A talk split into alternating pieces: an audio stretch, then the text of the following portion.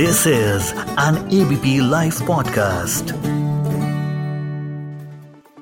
घायल शेरनी हूँ और घायल शेरनी ज़्यादा खतरनाक होती है। सवाल उठता है कि क्या घायल शेरनी या यानी ममता बनर्जी को घायल शेरनी का अवतार चुनाव जितवा देगा? नमस्कार, आप सुन रहे हैं एबीपी लाइव पॉडकास्ट और मैं हूँ आपका दोस्त विजय विद्रोही। न्यूज़ इन डेप्थ में आज हम घायल शेरनी पर चर्चा करेंगे। सबसे पहले मैं आपको याद दिला दूँ कि इस समय पूरे भारत में सिर्फ़ एक ही महिला मुख्यमंत्री हैं, और उनका नाम आप ठीक समझे। उनका नाम है ममता बनर्जी। 2011 में पहली बार मुख्यमंत्री बनी थी और लेफ़्ट के 34 साल के शासन के खिलाफ शेरनी की तरह लड़ी थी। 2016 में विधानसभा चुनाव अपने दम पर अकेले लड़ा और 294 में से 211 सीटें हासिल की। इससे पहले सिंगूर और नंदीग्राम में ममता बनर्जी नाम की शेरनी ने तब की लेफ़्ट मोर्चे की सरकार का कॉरपोरेट्स का, उद्योगपतियों का अकेले एक शेरनी की तरह सामना किया था। ये बात सन 2007 की है।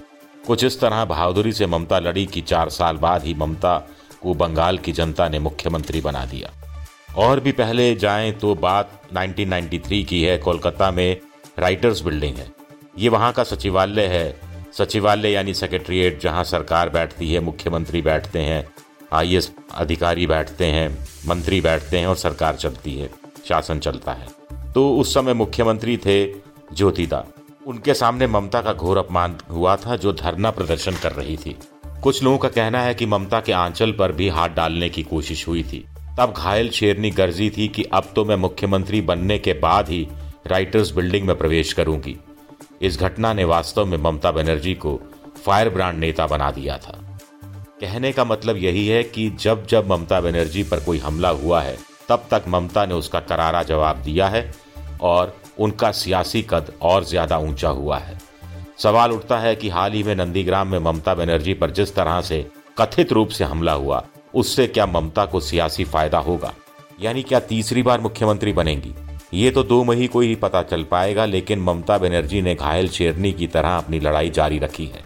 व्हील पर बैठी ममता प्लास्टर लगाकर पैर दिखाती ममता, खुद को घायल शेरनी कहती ममता, ये वीडियो क्या ममता को फिर सीएम बनाएगा? जानकारों का कहना है कि ममता को महिला वोटर इस बार उम्मीद से ज़्यादा मिल सकता है। इसकी एक बड़ी वजह है कि वो खुद महिला है, लेकिन कुछ का कहना है कि व्हीलचेयर पर बैठी ममता भले ही खुद को लाख बार घायल शेरनी कहे, लेकिन बीजेपी की कोर महिला वोटर ममता को वोट देने से रही। यही बात कांग्रेस और लेफ़्ट की हार्डकोर महिला वोटरों के बारे में भी कही जा सकती है। लेकिन उन अनडिसाइडेड फ्लोटिंग महिला वोटरों का क्या? जो अंतिम समय में फैसला करती हैं, जो भावुक होती हैं। हमने देखा है कि ट्रिपल तलाक के खिलाफ जब कानून बना था तो उसके बाद जो चुनाव हुआ, उसमें बड़ी संख्या में मुस्लिम महिला वोटरों ने मोदी को वोट दिया था। ये ज़रूरी बात है। बहुतों ने तो उस समय टीवी कैमरे के सामने कहा भी था कि उनके घर वाले उनके पति, उनके खाविन चाहते थे कि वो बीजेपी के खिलाफ वोट दें या किसी भी पार्टी को वोट दे दें, लेकिन बीजेपी को वोट नहीं दें। लेकिन जब वोट देने की बारी आई तो महिलाएँ चुपचाप कमल का बटन दबाई। अब अगर मुस्लिम महिलाएँ मोदी को वोट दे सकती हैं तो बंगाल में माँ माटी मानुष का नारा बुलंद करने वाली ममता को क्यों वहाँ की महिलाएँ वोट नहीं दे सकती? एक दूसरा उदाहरण बिहार का है। जहाँ नीतीश कुमार ने शराबबंदी लागू करने का चुनावी वायदा करके एक चुनाव जीता और सत्ता में आने के बाद शराबबंदी लागू करके दूसरा चुनाव भी जीत लिया।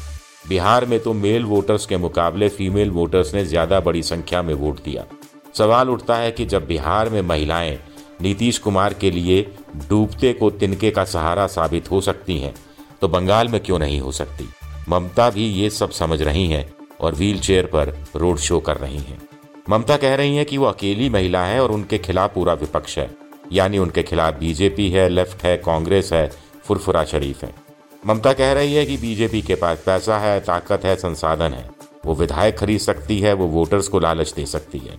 ममता कह रही हैं कि वो अकेली बंगाल की महिलाओं और बच्चों के लिए लड़ रही है।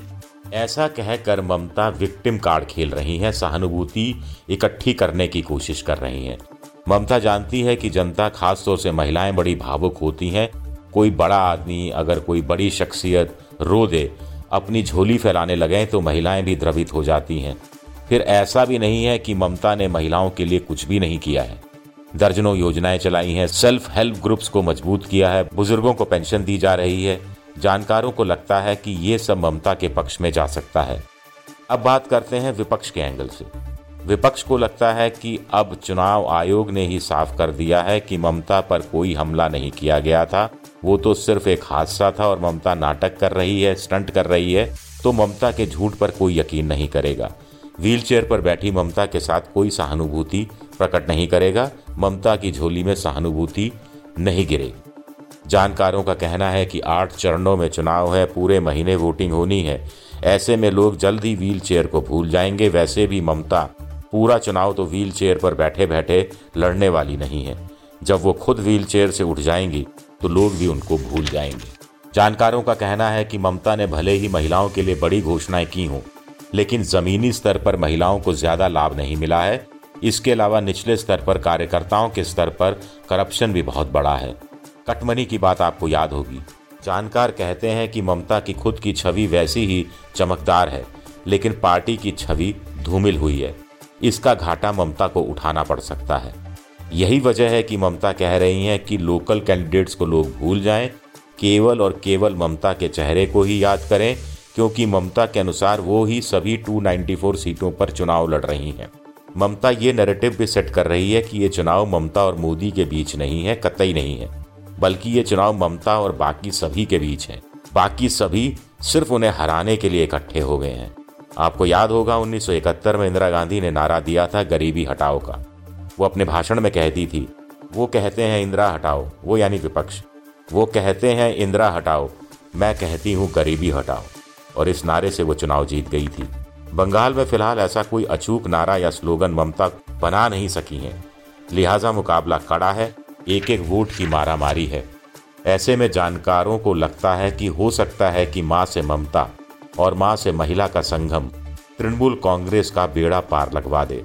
लेकिन अभी कुछ भी कहना जल्दबाजी ही होगा।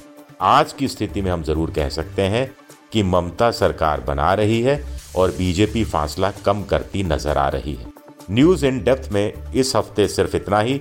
अपने दोस्त विजय विद्रोही को इजाज़त दीजिए और सुनते रहिए ABP live podcast